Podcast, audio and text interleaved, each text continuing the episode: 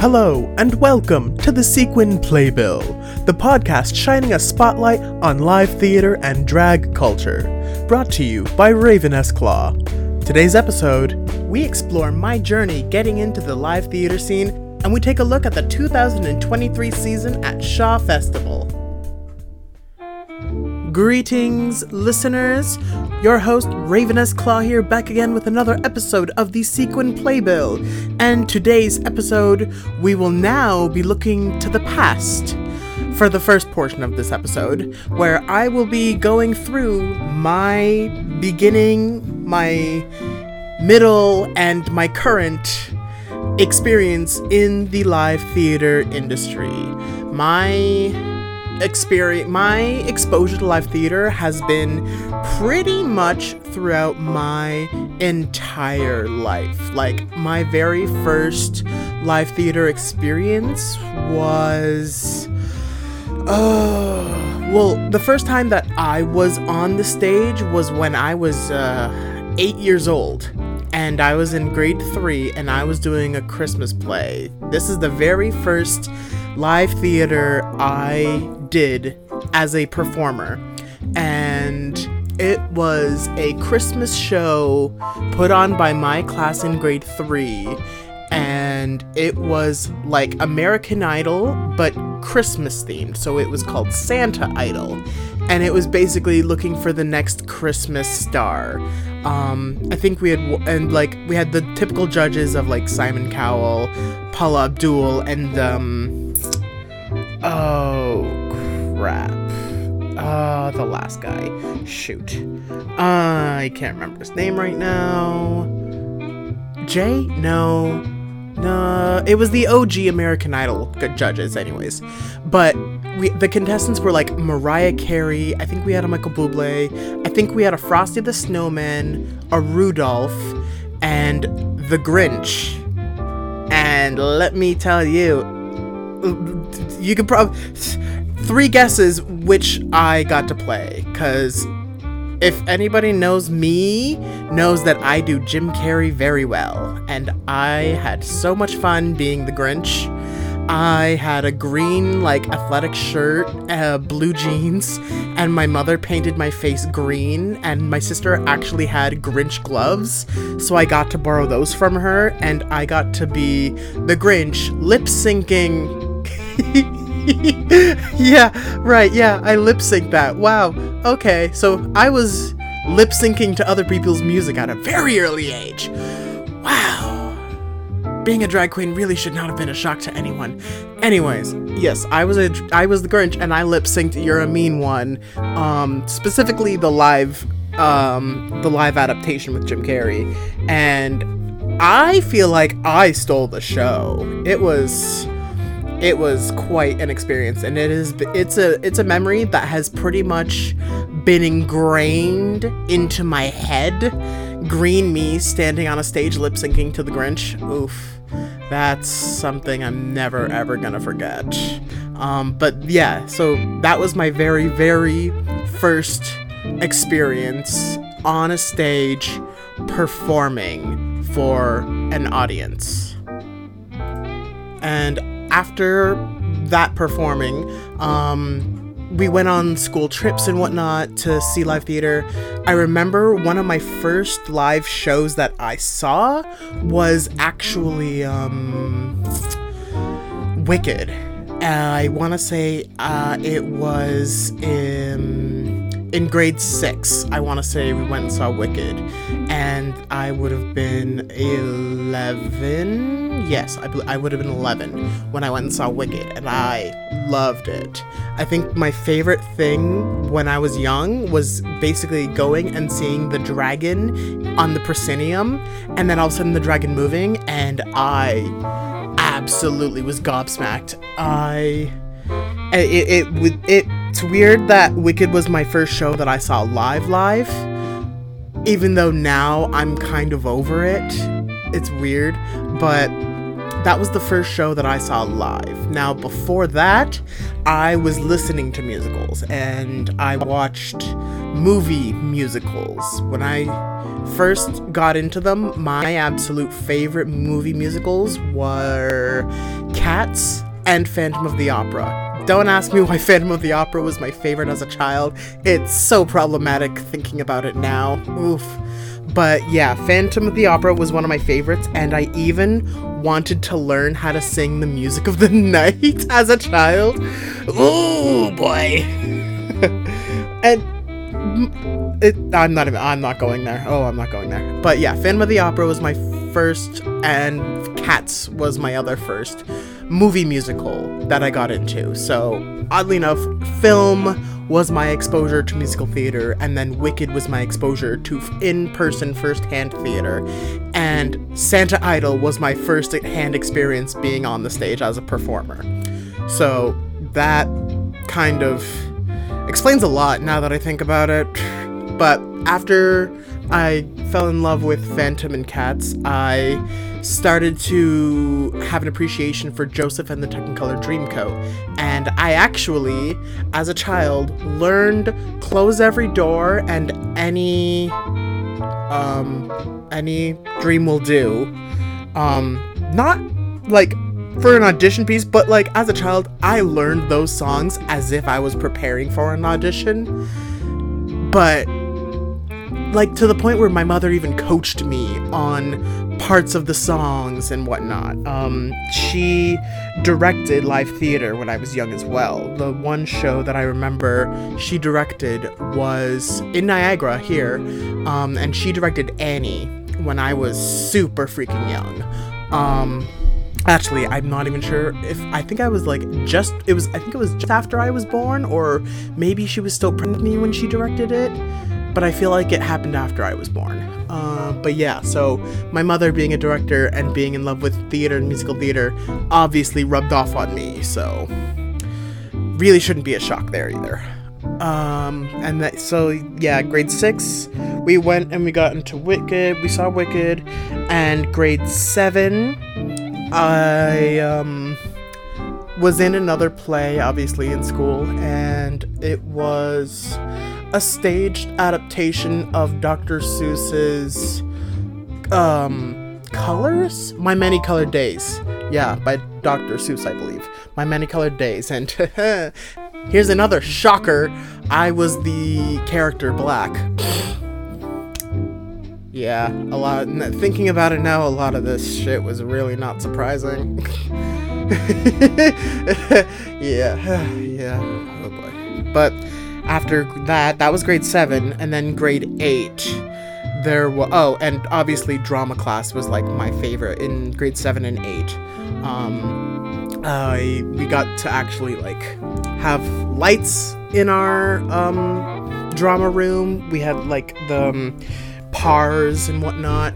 But yeah, our drama class in seven and eight were one of my favorite classes, and then my other um, top favorite was my other favorite in middle school was visual arts, so uh, that explains the combination of theater and visual arts. And then in grade eight, I was in a play about oh, it was um the night before Christmas, but it was a modern adaptation, so like oh, and that was also the first time I actually got to do set design because I may I remember making a 2D cardboard chimney um, for that, and it was it was intense. I remember not going out for recess to work on it, and it was. I was very proud of that. I remember it now, and like I am very proud of that. I was very much an artsy person and a theater person by grade eight. Definitely the combination of visuals and dramatic started merging in grade 8. Uh, after that, I went to high school, and this high school is where I blossomed. Oddly enough, my high school career, I would go and experience again. Oddly enough, college, I started to get really, really, really depressed, oddly enough, but it was high school that I remember with fond memories Um, it was high school where I really got to experience large scale musical theater production as well as set design. In high school, I went to um, a specialist arts, like it, after um, I think it was grade 10, they adapted the or they adopted this program called the Niagara District Academy for the Arts program, which came over from an other high school that got shut down, and most of the students there kind of got merged with us.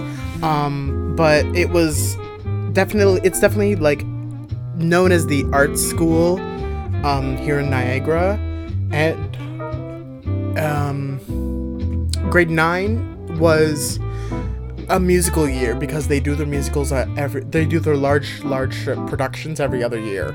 And it was when I went in they were doing How to Succeed and I auditioned and I got cast in the ensemble for it.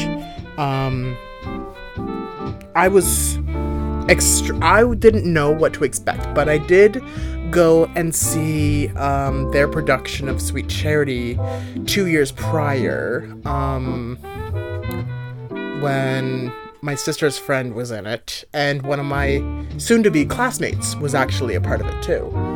Um, and it was huge. Like, I did not know high school productions were this grand.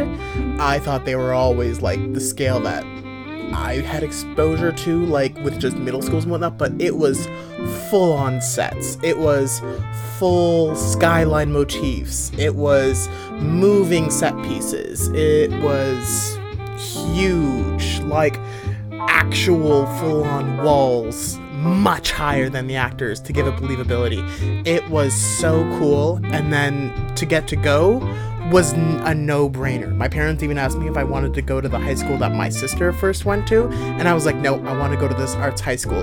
But even then they were like, "Yeah, we figured." So they they sent me there. And so yeah, my first big uh, musical was How to Succeed in Business Without Really Trying.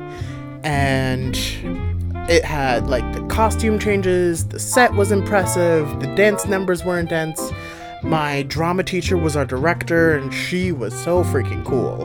Um, ironically, she messaged me just recently uh, asking for my help with costumes. And I was so excited because finally I'm at a point in my life where my old teachers are coming to me for some advice, and I'm like, fuck yes! Um, but yeah.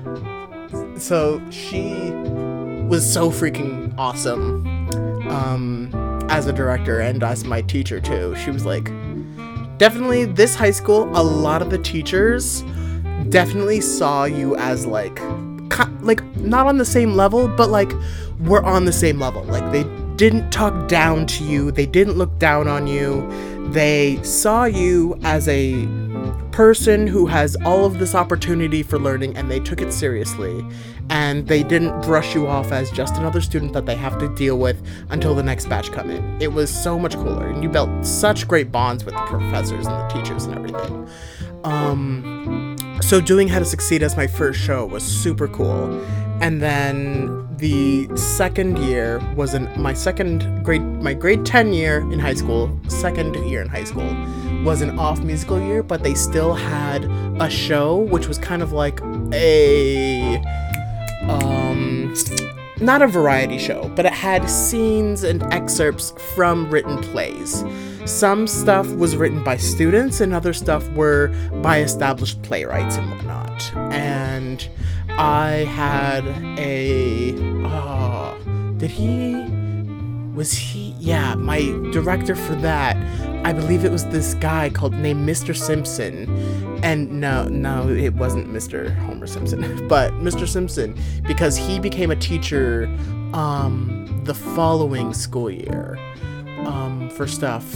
But I finally met him for the first time when I was in grade 10, and he directed me in a scene from a show called New Canadian Kid by Morris Panych, who also wrote um, Girl in the Goldfish Bowl, which is a really interesting play. I highly, if you guys ever find the script for it, go and read The Girl in the Goldfish Bowl. It's super interesting. And New Canadian Kid.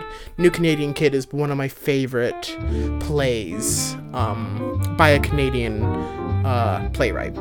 Um, but yeah, so he directed me into that, and that was my first exposure to strict plays. Not musical theater, just plays with no music and dancing. And at that age, I was super biased against plays because there was no music and dancing and entertainment, and I thought plays were boring and all this stuff. But then I actually read New Canadian Kid, and I actually fell in love with it because it was the characters and it was the plot and it was the relatability because it was set with high school kids and it was super relatable and I loved it. So, come third year, we're back to another musical year and we are doing The Drowsy Chaperone. So, another really fun, upbeat, freaking musical. And it's set in the 20s, it's super high camp and comedy, and this year was also the year that I was eligible to take our set design course um, with my teacher, Kathy Bureau. And so she exposed me to the world of set design and theater production design. Um, the way that that class ran was we basically all divided up into groups one group was like on the unit set that was stationary the entire time. Another group were on like the garden scene. Another was set on the um, Oriental scene, which was mine. Another group was set on um, poolside scene. Um, and so it was another fun experience and memory working now on the behind the scenes aspect of a show, as well as being in the show as well. I was um in the uh, ensemble as well as one of the four reporters that um, get to interview Janet during the pool scene in Show Off. Um, but that show means a lot more to me just because um, that show took up first semester and then when we got into second semester there were still things that needed to be done. But when we got back to school for second semester our set design teacher had to go on leave for health reasons. Um, she had to leave for chemotherapy because um, she uh, discovered uh, cancer. Um, and so the guy who directed me the previous year, he's an art teacher and a theater teacher, so he actually stepped in to help with the rest of the set design that needed to be finished, as well as with um, some of the theater things, and sort of just helped get the rest of the show finished and tidied up and everything. Um, so, Drow- Drowsy is an extremely important and memorable show for me because um, the following year, the uh, set design teacher passed away, and that that was basically her last show that she worked on, and I was her last set design class that she taught. So I um definitely remember Drowsy with nothing but the best memories and good times being on the stage and in the production uh, side, the, uh, the behind the scenes production side. Um, but that was the thing that basically solidified my want to be involved in the behind the scenes production side of me, of live theater. Um, especially the set side. Uh, it was it basically I give my entire career to Kathy Bureau for exposing me and teaching me what I started with and exposing me to the live theater production side. Um, and then after that year, the following year, off musical year, we did um, another sort of uh, cabaret style drama night, and I was directed again by um, Mr. Simpson, and it was in some obscure comedy farce about oh crap uh Medea that's it it was Medea it was a really, really, really farce Medea. Um, and it was high comedy and camp and um, the lead woman who was uh, the the girl who was playing Medea was like playing the whole thing straight and intensely and earnestly, while the rest of us who were like the leading players and the ensemble, we were just like goofing around and screwing around the entire scene, um, sort of being the comedic relief the entire time while she's taking it extremely seriously, just for that contrast and juxtaposition, which was hilarious. Now that I think about it imagine what it looked like. Um, but that again, that also was the same year that um, my set design pr- uh, teacher passed away, and so after that, I told myself to go. I was going into set design for college after high school, um, but me being me at high at high school age, I was um, quite the procrastinator, and when it came to um, submitting applications and um, booking interviews for admissions for stuff, the program that I really, really wanted to go into, um, the deadline passed for booking interviews, so I ended up screwing that up. And I just went and applied to the next easiest thing I knew I could probably get into, which was just a basic art and design foundations program after high school, and spent uh, my first year after after high school in um, a one year college program and whatnot. And it didn't focus on theater or um, acting or anything. Um, or art, it, or it, it was it was art. It was art and design foundations, but it was very generic. Um, and it was kind of a write-off year because I also um I didn't really go see that much theater.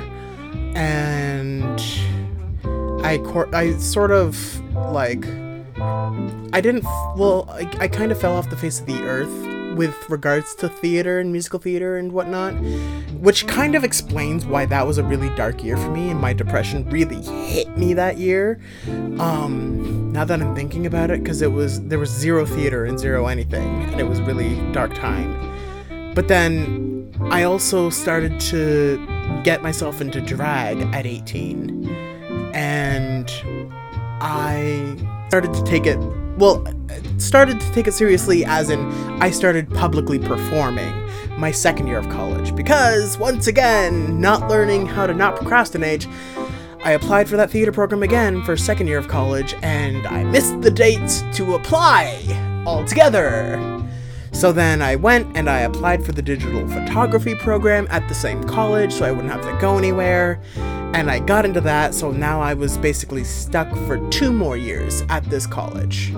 Um, but I started to do drag at the same time. So I was a lot less super depressed because I had a theatrical outlet.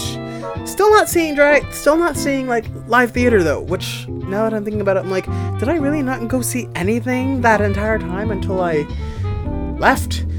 Which, yeah, I think, yeah, I, I don't think, I think I really took a strong three year break from anything theater related.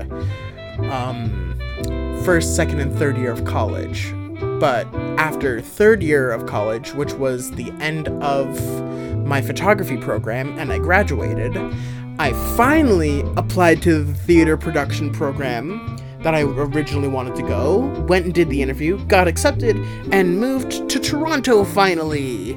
The center hub of the theater world here in Ontario. Well, yeah, I would say here in Ontario. Yeah, because it's the amount of theaters that are in Toronto. I had no idea until I moved there and I was in a theater program.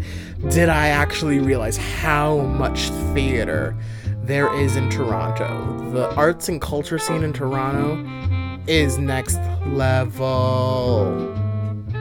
So when I moved to Toronto, I start the program and it's everything that I hoped it would be. I had a props class, a scenic painting class, um, set construction, wardrobe, stage management, lighting, electricity. Well, the electricity one was kind of iffy. And then I had like my electives, which there was a philosophy of love and sex class, and I was like, sign me up. Oh my god, that was so interesting. I loved that.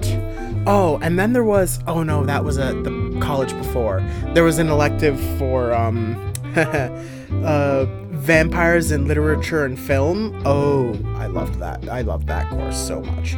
But um yeah, so program was everything that I hoped it would be and I I mean obviously I specifically loved um, the scenic painting class, the set construction, and the wardrobe class. Um, but the way that this program worked was the it was a two-year program. So the first year students were all on the crews and did the grunt work and whatnot for a lot of the shows that we're putting on um, that the theater programs were putting on. Both the performance and the production programs worked in tandem, obviously, to put shows on. Um, and there were about, uh, I want to say there was about two or three good sized productions that um, the programs put out. The end of the year third year show was always the biggest one, and it was so fun to work on. Um, Granted, I was only on the scenic painting class, but that was a much fun class. And the program also outreached to designers out in Toronto who were putting shows on and actually collaborated with the program so that we were doing some of the production stuff for the shows that were being put on in Toronto. So I was on the scenic painting crew for one of the shows that were happening at the theater Crow's Theater at the Crow's Nest Crow's Theater in Toronto, and I got to um, paint a whole bunch of flower beds, and I did painting on some really, really, really nice um, hardwood flooring that was really pretty. But yeah, so the program um, for theater production was so cool and we had classes that overlapped with the performance kids and i was extremely close with the performance kids as opposed to the production kids which you'd think that like you would be closer with like your fellow classmates but like they were my classmates but they weren't in my program. But i felt so much more connected with them than the other production kids. There was like a weird I don't know what it was. Like the personalities in the performance kids were so much different than the personalities of the production kids. Like I think the production I, it's a stereotype, but it kind of was true that like the production kids were the behind the scenes and they were a lot quieter and like a lot of them weren't partiers, whereas the performance kids, they were loud, they were fun, they partied and I hung out with them all the time and I got really close with a lot of them. They became really good friends, and I kind of started to bail out of the production program after seeing the people that were in the performance program. And I basically, after first year, I well, I didn't finish first year. It was about halfway through the second semester in first year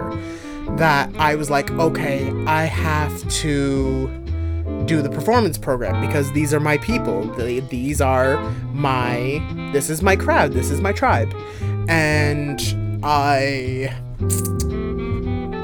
kind of just like mentally gave in um at the end of second semester and I went and applied and I actually auditioned for the performance program and unfortunately I didn't get in but that basically meant because I didn't finish technically second semester of first year, I would have had to have redo it. I would have to redo it, but I financially could not afford it. I mean, Toronto itself is a stupid expensive place to live.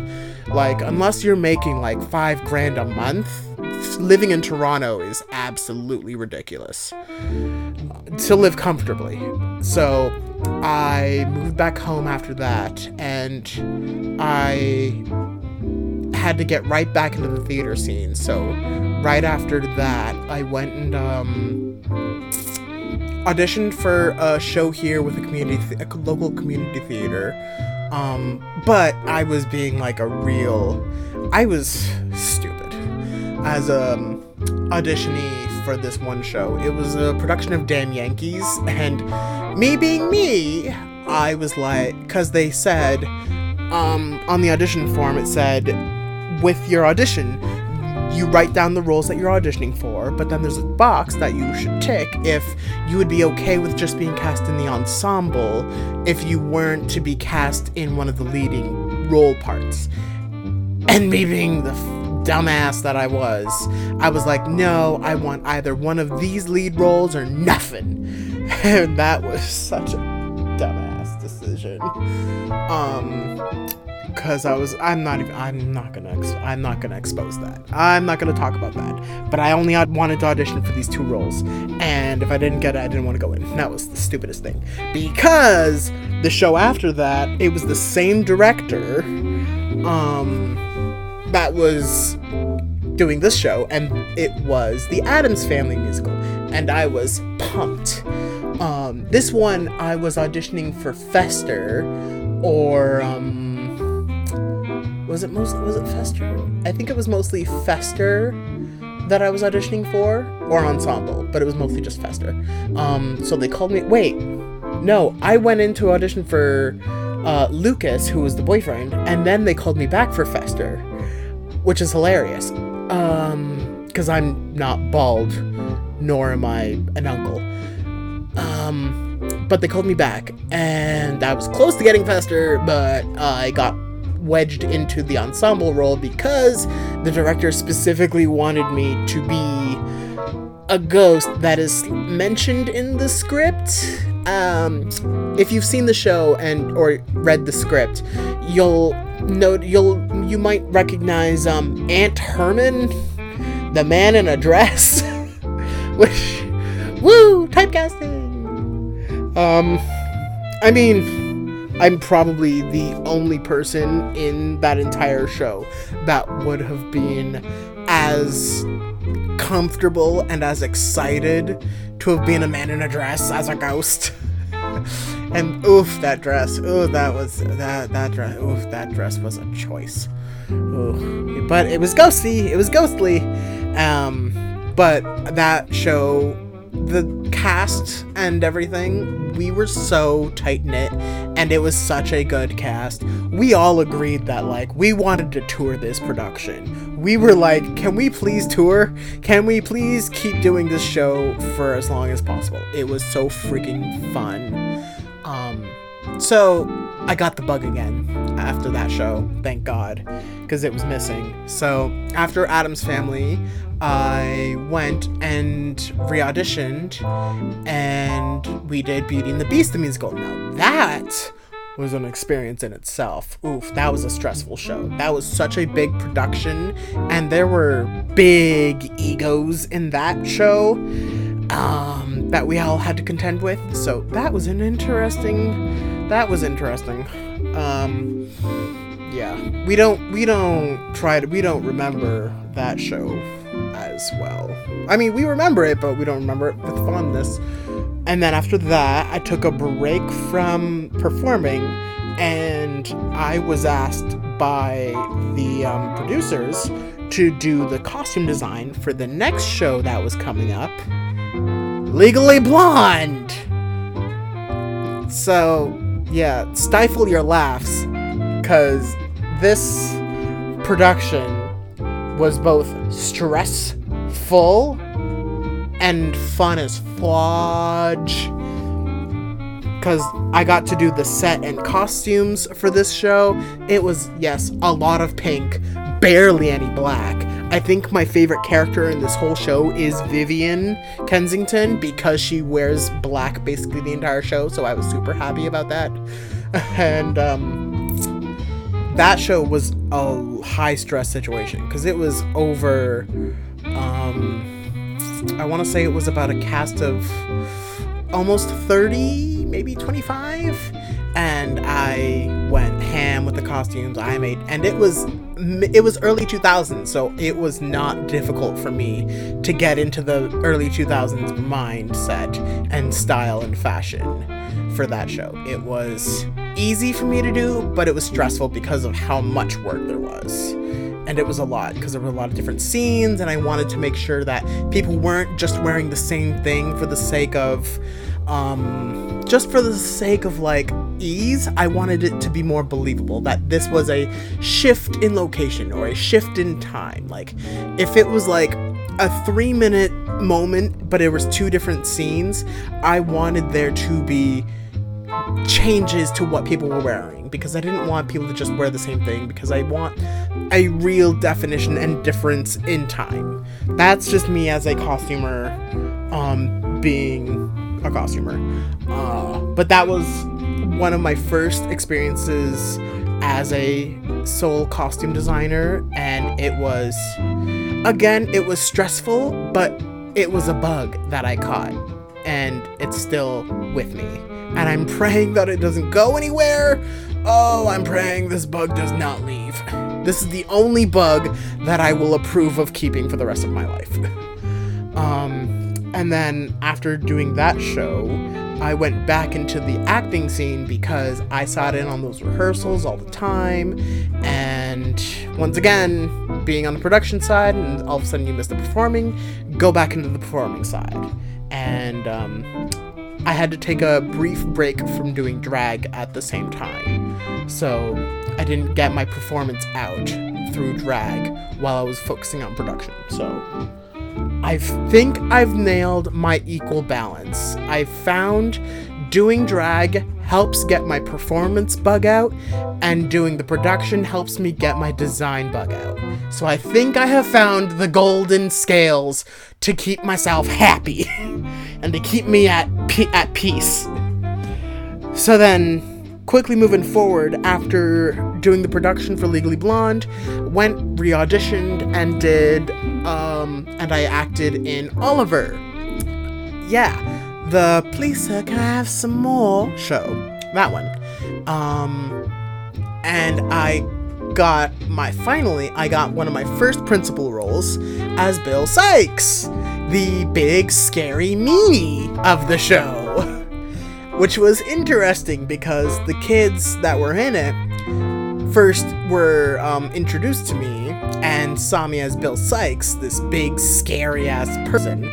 And I will. Uh, there was one kid, one kid, and I will keep the story for as long as that kid lives. His mom was one of the kid wranglers, and she comes up to me one day during dress rehearsals and she's like, You should be ashamed of yourself. And I'm like, What did I do? She's like, You gave my kid nightmares. And I'm like, Alright, alright, yeah. Yeah, okay. I can see that. I'm not sorry, but I can believe it. So and she's she said he woke up in the middle of the night one night and screamed and and called for her and he went it was Bill Sikes and she like she she said she had to stifle her laugh a little bit because I gave her kid nightmares. Yes. oh, I was so proud of myself that I gave a kid nightmares for that role. uh, but yes, that that was one of my crowning achievements during that production. And then, so after, oh, what was it? After Oliver, oh, COVID, freaking COVID, yeah. So yeah, Oliver was in the spring of 2019, spring of 2019, or fall of 2019. No, it was the fall of 2019 because early 2020 we actually started to work on Sister Act. And um, the costume designer who does all the costumes for this theater company, unfortunately, um, Sister Act was her show, last show as well. Um, so we start working on Sister Act, and um, the director who was working on um, uh, yeah, so the guy who directed um, Addams Family, who put me as Aunt Herman, once again cast me as the drag queen in Sister Act. Oh, I really hope you're listening to this podcast. I hope you you know who you are. Um, but yeah, so cast me as the drag queen in Sister Act. I guess if you know what you're doing and you do it well, don't do it for free. Anyways, so Sister Act supposed to happen spring 2020. It was a week before we opened, and it was coming up to the weekend where we were moving into the theater, and COVID shut everything down. Bang, bang, boom, Bob's your uncle, the world exploded, and then we all just went into hiding. So we all know how that happened. So, drag, in relation to that, drag went vi- virtual and digital. So we started doing virtual drag shows and whatnot um, for that. Yeah. And it was, uh, I mean, we all lived, we all went through COVID, so we know how that went. Um, and then everything started opening back up. And we got the, I went, I was able to go see more theater and whatnot. And um, we weren't able to do any shows yet with this theater company. We weren't able to do anything yet. So I was just doing social distanced drag shows still. Um, no theater. But then they finally announced that the fall of 2022, they're finally going to be doing this show. Woohoo! Exciting! This was um spring of 2022. So we were like, okay, cool. So at the end of this year, they're gonna be doing it.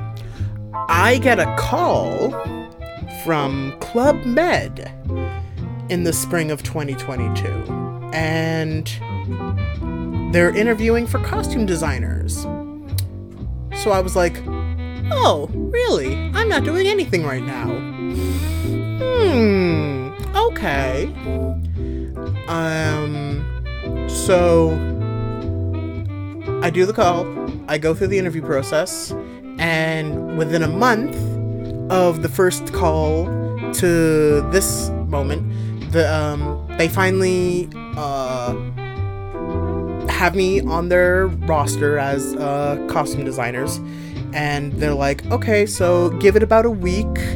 Um, we'll let you. We'll email you or call you whether or not we have a position for you, just so you're not up in the air. And I was like, okay, cool. That's really, really helpful, and I greatly appreciate that. Not three hours later did they call back being like, so we have a, a spot for you to go to. And I was like, no way. I'm hoping it's to their Quebec um Charlevoix branch because I wanted to stay in Canada and stay local and stay and stay stay within like the four seasons and see fall and um, stay in Canada during the summer. And they go, "You're going to Turks and Caicos," and I'm like, "Turks and where? Where is that?" It sounds hot. And I look it up and I'm like, "It's south of the Bahamas." Are you? It's just north of the Dominican. What the hell? Absolutely, I'll take it. Why not? I'm not doing anything with my life right now. But, like, actually, I really wasn't doing anything. I was literally just doing dragon, twiddling my fingers. So I was like, absolutely. Didn't tell anybody yet. So I accepted it. And then I told my parents that I'm moving to Turks and Caicos for um, a job. My mother kind of lost her shit, but that also, like, kind of came around right after.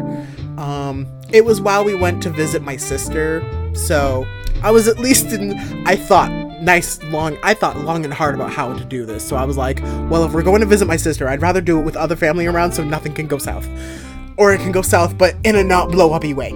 So I thought smart about it, and so I basically packed up my life and had to leave within two weeks of that. Apparently, that's long for some Club Med people. Apparently, some people get like two days' notice or like a week notice. I got two weeks, so that was incredible.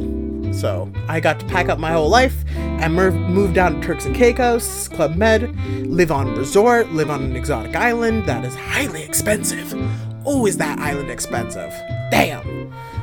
And yeah, get to do costume design for six months.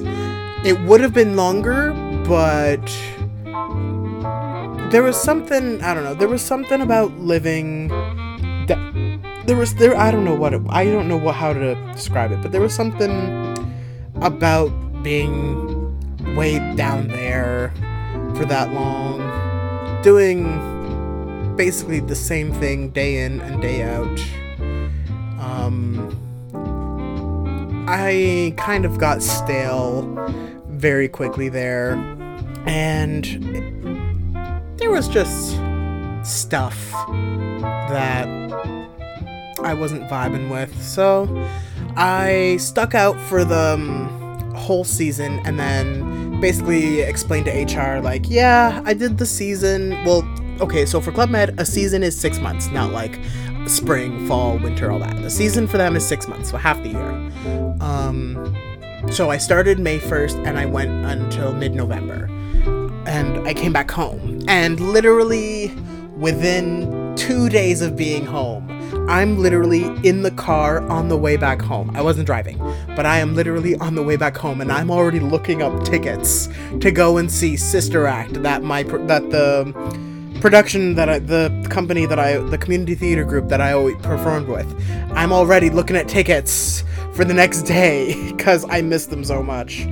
Um, so definitely, definitely a different vibe. That's what it was. It was the the costume design and whatnot for down Club Med was more for the smaller shows, the circus troupe, um, putting costumes on different people for different events and whatnot, depending on the holiday, or if we had any like fun games going on. It wasn't just live theater. Whereas I have a specific focus in just live theater. I just want to costume shows.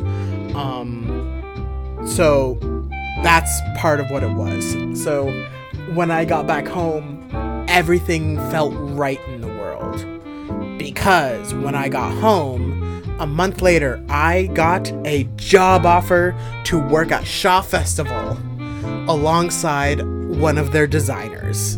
And it was freaking amazing and relieving to have that email come in because I literally was coming back home from Club Med with like the thought of what am I doing? What am I gonna do? What am I gonna do? What am I gonna do? What am I gonna do?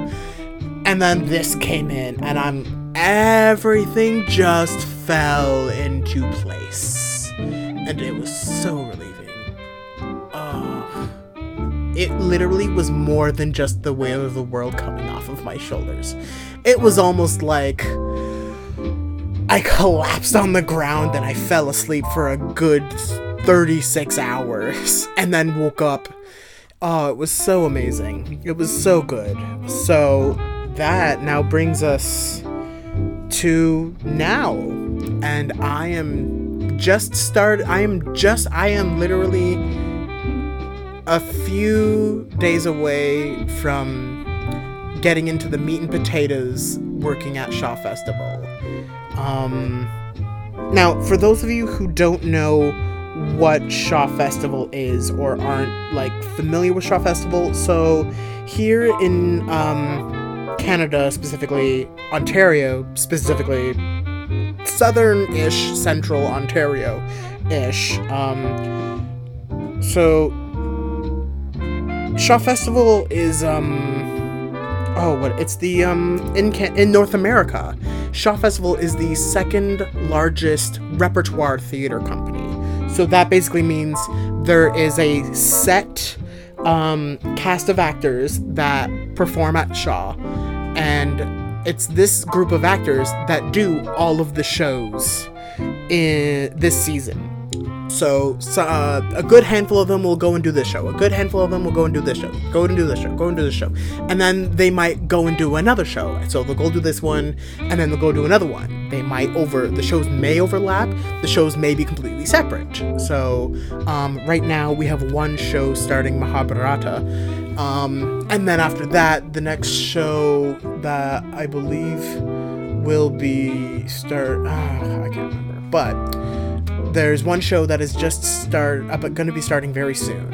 And then after um, one show that i'm working on one of the two that i'm working on will be beginning previews in march. Um, but anyway so yeah so shaw festival um, the the the the so the history history of shaw a singular act of passion for theater by Brian Doherty of Niagara on the Lake and Calvin G. Rand of Buffalo inspired the Shaw Festival into being. Its first season in 1962, held in the assembly room of the historic courthouse, featured four performances each of Don Juan in Hell and Candida. The following year, the Shaw Festival Theatre Foundation was established as a non profit organization. Um, that's a lot of theater companies. A lot of theater companies will start as a non-profit organization and like still operate as non-profits.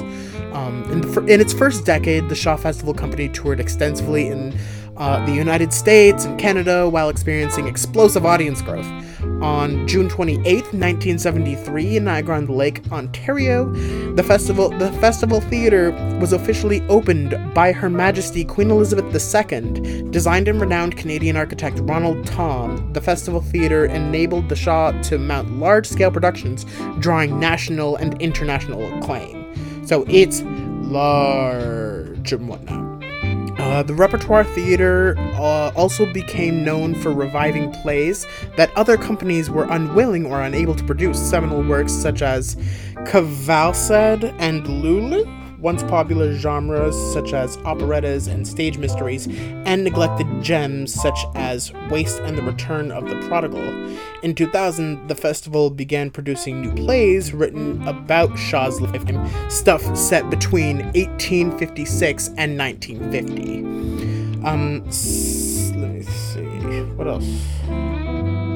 But yeah, so it's basically its mandate is to follow stuff that sort of surrounds George Bernard Shaw's um, life. Um, helmed by artistic director Tim Carroll, this 60th anniversary season, so that would have been 2022, just last year, um, offers 13 productions from February 9th to December 23rd, including musical and romantic comedy Damn Yankees, Oscar Wilde's The Importance of Being Earnest, Bernard Shaw's The, Do- the Doctor's Dilemma, and Too Good to Be True or Too True to Be Good, uh, The Return of Cyrano de Bergerac, a gripping thriller with Gaslight, and two wonderful holiday season offerings of A Christmas Carol and White Christmas. Um, but yeah, so Shaw basically mostly does do shows set within that uh, time frame of George Bernard Shaw's um, uh, his life, um, with other shows and whatnot.